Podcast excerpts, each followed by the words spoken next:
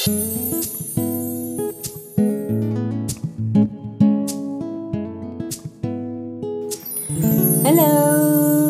balik lagi di This is Sati. Kali ini bareng gue Lia, sendirian, gak ada Isal dan gak ada narasumber. Nah, di episode ketujuh kali ini, gue sepertinya akan menjawab pertanyaan-pertanyaan yang tidak terjawab di um, Instagram maupun uh, menjawab pertanyaan lebih detail dari uh, WhatsApp bisnis. Banyak banget yang bilang atau nanya ehm, kenapa sih gue susah dapetin orang yang menarik misalnya? Atau gimana sih cara gue jadi seseorang yang atraktif yang atraktif yang menarik buat orang lain?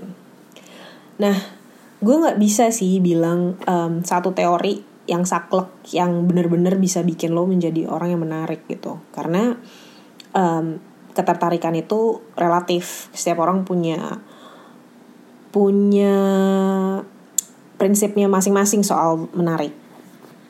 Tetapi yang bisa gue kasih kali ini adalah teori dari salah satu love gurunya Sati, yaitu Matthew Hassi. Nah, Matthew Hassi adalah seorang kolumnis di Cosmopolitan US. Dia juga dating coach dan um, publish buku yang judulnya Get the Guy. Teorinya itu adalah berjudul Rare Bird, yaitu secara literalnya ya memang teori burung langka. Maksudnya gimana? Maksudnya adalah dia berpikir bahwa kalau misalnya kita mau mendapatkan seseorang yang langka, seseorang yang sangat berbeda, seseorang yang sangat menarik, kita pun juga harus menjadi burung yang langka. Jadi orang yang berbeda, jadi orang yang menarik dan gak ditemuin lagi di mana-mana. Gak bisa dibandingin sama orang lain kayak gitu. Terus kenapa ini penting? Karena saat um, kedua burung langka ini bertemu dan menjalin sebuah hubungan, hubungan itu tuh akan selalu menarik akhirnya. Karena kedua ini tuh punya kualitas-kualitas yang tidak dimiliki dengan hubungan-hubungan lain atau tidak dimiliki oleh orang-orang um, lain gitu. Sehingga mereka sangat kompatibel dan punya beragam topik pembicaraan, komunikasi, dan um, sparks yang terus uh, menyala karena perbedaan mereka itu dari yang lainnya gitu kualitas-kualitas tersebut. Nah, contohnya gimana? Contohnya gini, biasanya kan kalau misalnya wanita nih uh, pinter gitu ya, kutu buku, dia ranking terus uh, apa namanya sering bawa-bawa buku, baca-baca bukunya tuh yang um, yang susah-susah gitu. Biasanya kan stereotipnya adalah dia nih kurang bercakap atau kayak nggak peduli agak-agak cuek sama penampilan gitu nah yang membuatmu berbeda adalah kalau misalnya lo udah pinter atau kayak suka baca buku atau pengetahuan lo luas terus kayak um, introvert tapi ternyata lo bisa bercakap juga. Lo juga make upan misalnya lo juga merawat diri gitu. Nah inilah yang buat lo jadi rare bird gitu. Jadi punya nilai plus banget. Sehingga gimana lo akhirnya akan menarik juga nih buat para rare bird buat pria-pria yang juga langka terus kuncinya gimana supaya tahu lo bakal dapet um, si rare bird ini kuncinya adalah pertama lo harus percaya dengan hukum law of attraction atau hukum tarik menarik yaitu tentang bagaimana kalau kita percaya kita itu berbeda, maka kita akan menarik seseorang yang berbeda juga. Udah gitu, kita juga harus tahu tentang paham um, settle for less. Jangan sampai kita tuh settle for less. Banyak banget dari kita nih suka impulsif karena saking misalnya udah agak desperate atau kayak ngerasa aduh udah deh mau cari yang kayak gimana lagi sih semua orang juga nggak ada yang sempurna misalnya gitu memang benar semuanya nggak ada yang sempurna tapi nggak juga berarti kita bisa sama siapa aja tuh kayak ya udah yang penting dia baik nggak um, apa-apa deh gue nggak suka-suka banget. Nah ini tuh cukup bahaya. Kalau kita punya pemikiran kayak gitu mudah banget buat kita tergoda atau dia yang tergoda dengan um, binatang-binatang langka lainnya burung-burung langka lainnya di luar sana gitu. Kalau kita tidak menjadikan diri kita langka dan kita tidak percaya bahwa kita bisa mendapatkan yang langka juga. Udah gitu um, kurangnya ketertarikan itu juga bisa mengakibatkan kualitas dalam hubungan sangat berkurang. Sehingga suatu saat nih bisa aja muncul ketidakpuasan akan hubungan itu dan mulailah jadi toxic relationship.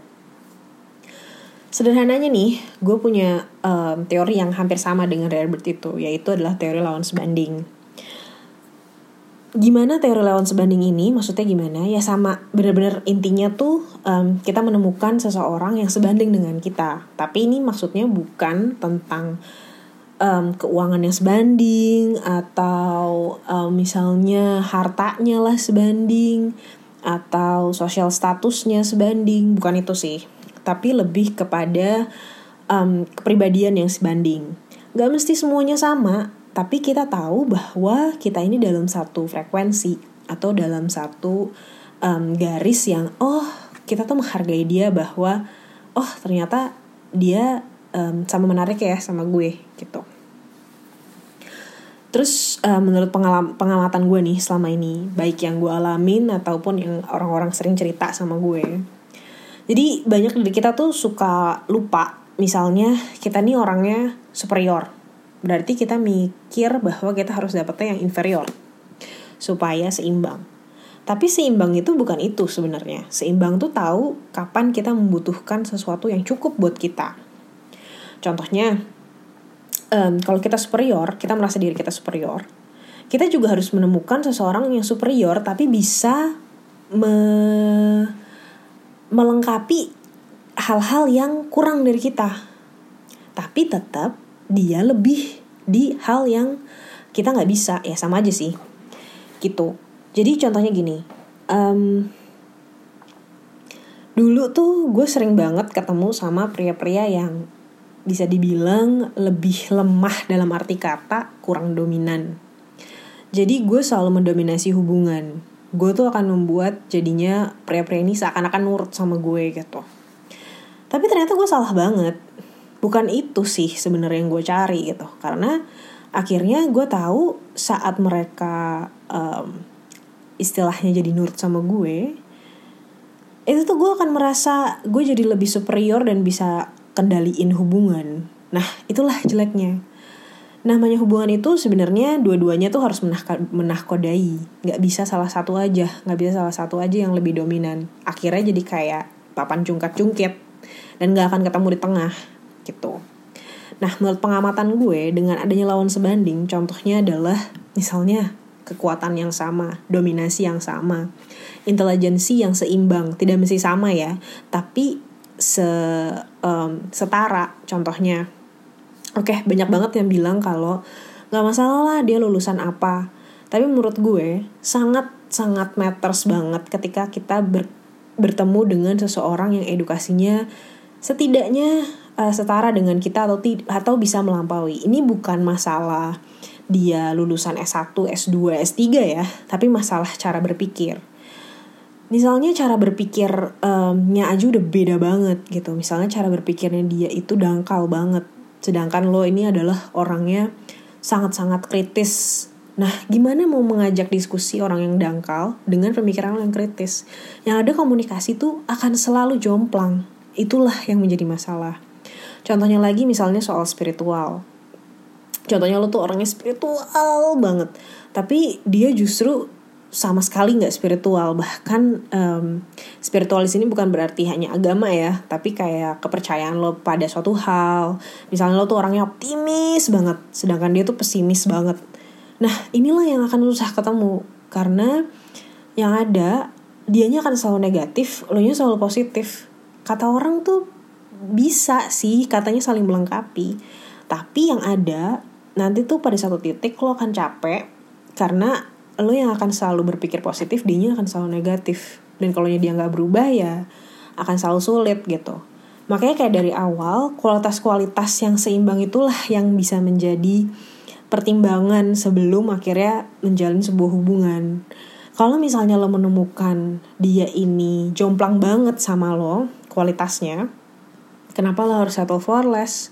Yang ada, nanti hubungan lo tuh akan selalu berada di satu sisi aja dan gak akan ketemu di tengah gitu. Gitu sih kira-kira teori Herbert dan lawan sebanding.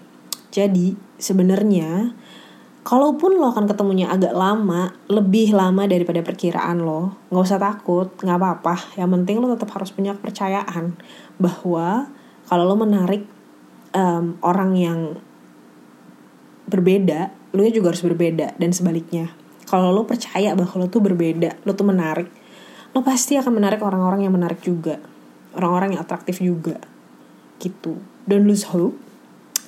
Dan uh, kepercayaan tuh penting banget dalam diri sendiri ya. Oh ya, dan satu lagi.